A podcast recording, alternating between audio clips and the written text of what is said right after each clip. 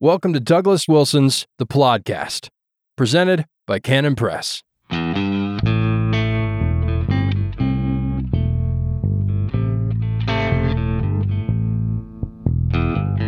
Yes, God. God don't never change. Welcome to the podcast. This is episode 288. I'm Douglas Wilson, and you are whoever you are. Thank you for joining us. Good to have you here.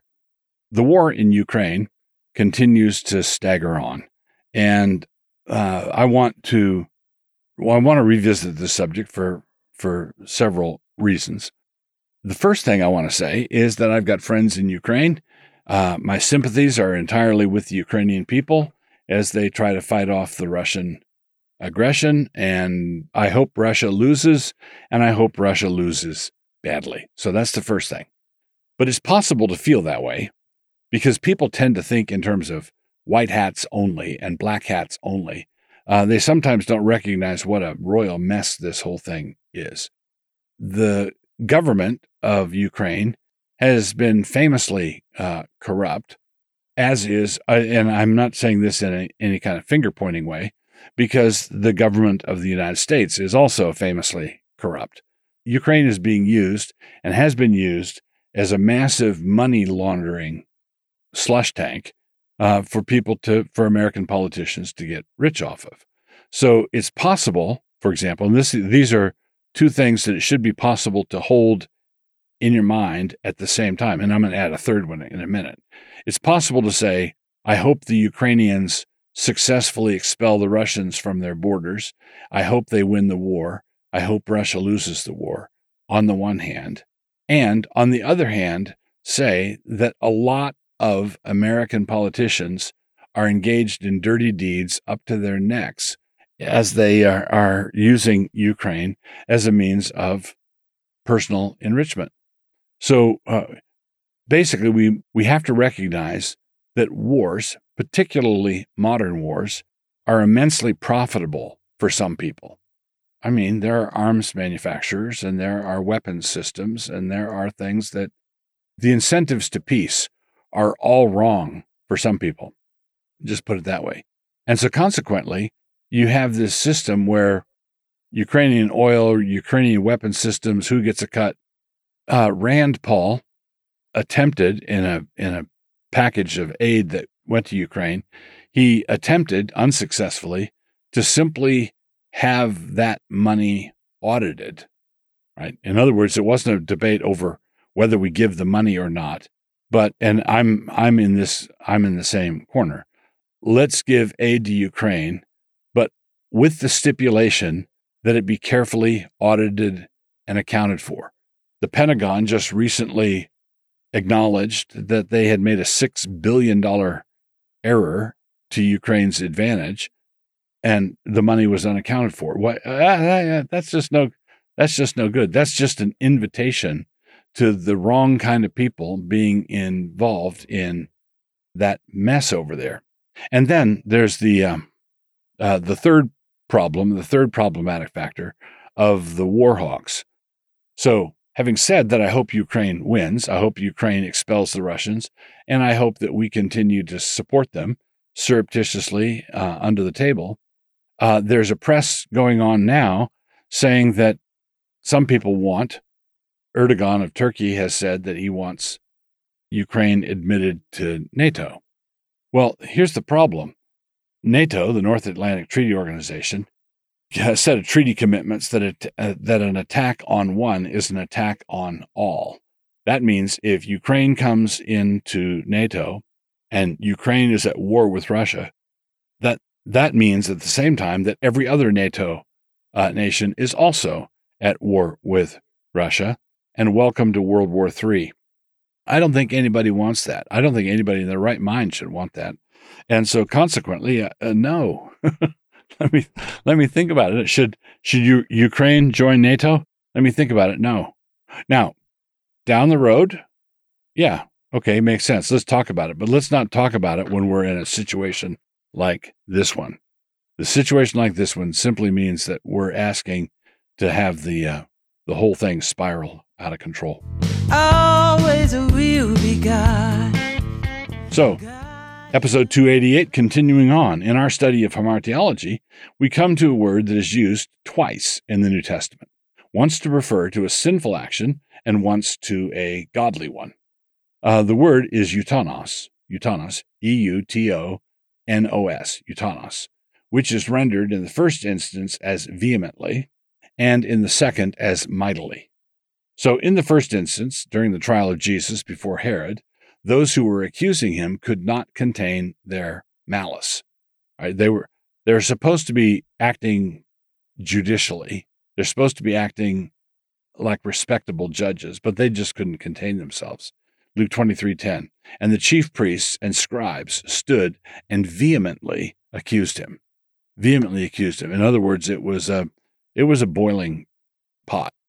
And and you can see uh, how it when Jesus is later condemned, finally, in the, you know, and they're hitting him, slapping him, uh, taking swings at him.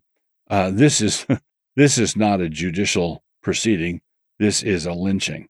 The chief priests and scribes stood and vehemently accused him before Herod. Now they were they were engaged in making a show of conducting a legal proceeding, but everything about it was irregular. Jesus was tried at night, which was illegal. The witnesses did not agree, and the prosecution was, shall we say, emotionally invested.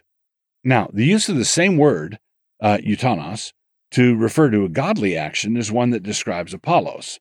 In Acts, Luke says this For he mightily, there it is, for he mightily convinced the Jews, and that publicly, showing by the scriptures that Jesus was Christ.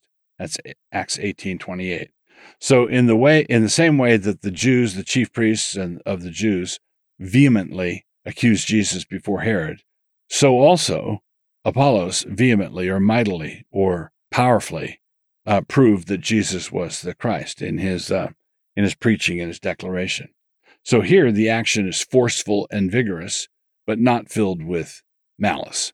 So if you have a malice filled vehemence, it's the sin. If you have a a zeal that's full of holiness, uh, but a zeal that burns nonetheless, then what you have is uh, something like what Apollos had, mightily. God don't never change. He's God. Uh, the book I would like to review this time around for episode 288 is a book by uh, Yoram Hazony, a Jewish uh, writer, scholar, activist. Had the pleasure of meeting uh, Yoram in a recent trip, our recent trip to Israel, and a very gracious gentleman. And I had read a previous book of his, which I think I've probably reviewed here on this on the podcast. He wrote the a book called The Virtue of Nationalism, The Virtue of Nationalism, which was a very very good book. And I had bought his book on conservatism, uh, and it's entitled basically Conservatism: A Rediscovery. Conservatism: A rediscovery. And uh, it was on my shelf. And then after I met him in Israel and was uh, again suitably impressed, doubly impressed, impressed again, I came back to the States and pulled the book down off the shelf and I'm reading it now. Conservatism is uh, more of a, I would say, conservatism is more of a temperament and a disposition than it is a set of ideological commitments. It, it, um, it necessitates a certain set of ideological commitments, but it grows out of the it grows out of the temperament. So the great Thomas Sowell once described the difference between leftist progressives and conservatives uh, this way: uh, progressives think in terms of solutions, and conservatives think in terms of trade-offs. Okay, progressives think in terms of solutions, and conservatives think in terms of trade-offs. Well, what does that mean? If you see a pressing social problem, the typical leftist reaction is to uh, get w- whipped up into a meringue and d- demand that our politicians, uh, quote unquote, do something. You know, it could be teen pregnancy, it could be uh, some sort of, um, well, it could, be some sort of pandemic. So, you, and what this does is it moves us into a ready, fire, aim sort of scenario. What's necessary in this um, setup is for people to be seen to be uh, for the leaders to be seen as men of action. We're doing something. The conservative knows that everything that you do comes at a cost, and whatever it is that you're uh, spending to do that thing is something that cannot be spent elsewhere. It's a trade off. So the conservative temperament, the conservative demeanor uh, says that I don't think that we are going to solve every problem. I don't think we're going to solve any problem perfectly. I don't think we're going to get there. And so, what we have to do is approach this cautiously to make sure that in the first instance, we don't ignore the trade off uh, issue. And by that ignoring, make everything worse. Another distinction, this is what comes out in Hazony's uh, book, is that Enlightenment rationalism wants us to be governed in accordance with what the big brains with great ideological blueprints have come up with. They might be right wing social theorists like John Locke, or left wing like Jean Jacques Rousseau, or sort of hard headed realists like Thomas Hobbes. Uh, but you've got the, the guys with the 50 pound brains. They get together in a room and they draw up, they drop the blueprints for society. Here's the ideal. This is we want to be governed by the light of reason. We want to be, uh, and reason, what's that? Well, that's what the guys with the big brains are coming up with. Conservatives are much more uh, what might be called uh, historical empiricists. They they want to trust what our fathers and forefathers have come up with. They want to stay with the tried and true. They want to dance with the one what brung you. So, for example, uh, the common law system of England is a quintessentially conservative approach to law. Uh, so 300 years ago, let's say a a widow had her dog eat the neighbor's chicken, and a judge handled the case. And then 50 years later, down the road in another village, someone's ox gored the neighbor's dog, and the judge in the second case looked at the first case and extracted from it the the principles and made a, a decision in terms of that.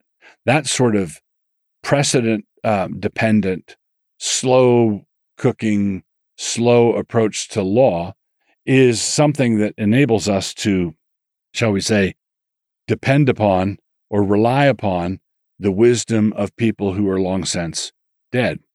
And this is this is where this is what lies behind Chesterton's comment that tradition is simply a democracy that is expansive en- enough to include the dead people. Let the dead people vote also. And if you're letting the dead people vote also, you are taking long experience into account. And again, citing Chesterton, here's another aspect. There's a thought experiment called Chesterton's fence. Chesterton said if someone if a reformer comes along and says, I want to take down this fence, Chesterton says we will not allow him to take down the fence until he can tell us what the reason was for putting it up. Uh, why was it put up in the first place? If you if you just take down the fence because it seems like a good idea at the time, you're not thinking in terms of trade-offs. You're thinking in terms of an immediate solution. You've got a problem, the fence is in the way, and you're going to solve that problem by taking the fence down. But until you know why the fence was put up, you don't know what you're doing here in the Pacific Northwest, we're we're dealing with uh, this with uh, now with environmentalists demanding that we blow up the dams. Uh, so we've got dams on on a number of our rivers and have inexpensive hydropower here in the Pacific Northwest, and the environmental activists want us to to blow up the dams, get rid of the dams. Well, uh, they're thinking in terms of salmon and salmon populations. They see a problem and they see the dam is the locus of the problem, so let's blow up the dam. Well, why why were the dams put up in the first place? It wasn't as though somebody said, "Hey, how can we annoy the salmon?" and, let's spend let's spend millions of dollars um, frustrating the, the salmon as they try to get back to the to spawn. No, the dams were uh, put in as a means of flood control, uh, among other things, power. And, and once you're going to, once the dam is there, you use it for power. But prior to the dams being put in, floods would ravage a number of places up and down the rivers. And so what hap- what's going to happen is if we solve the salmon problem by blowing up the dams, you're going to find yourself with floods just like the olden times, just like just like the uh, the way it used to be. And if you want to learn how to ride the brake, if you want to learn how to think, cultivate a, a demeanor that is truly conservative, Hazony's book, Conservatism, a Rediscovery, is just a wonderful historical survey of how our forefathers thought. The issues that confront us today are not uniquely modern issues, they are perennial issues. And we are harming ourselves by thinking that we can just sit down with a uh, blank sh- uh, pad of paper and and figure out what to do on our own with an appeal to inexperienced reason alone.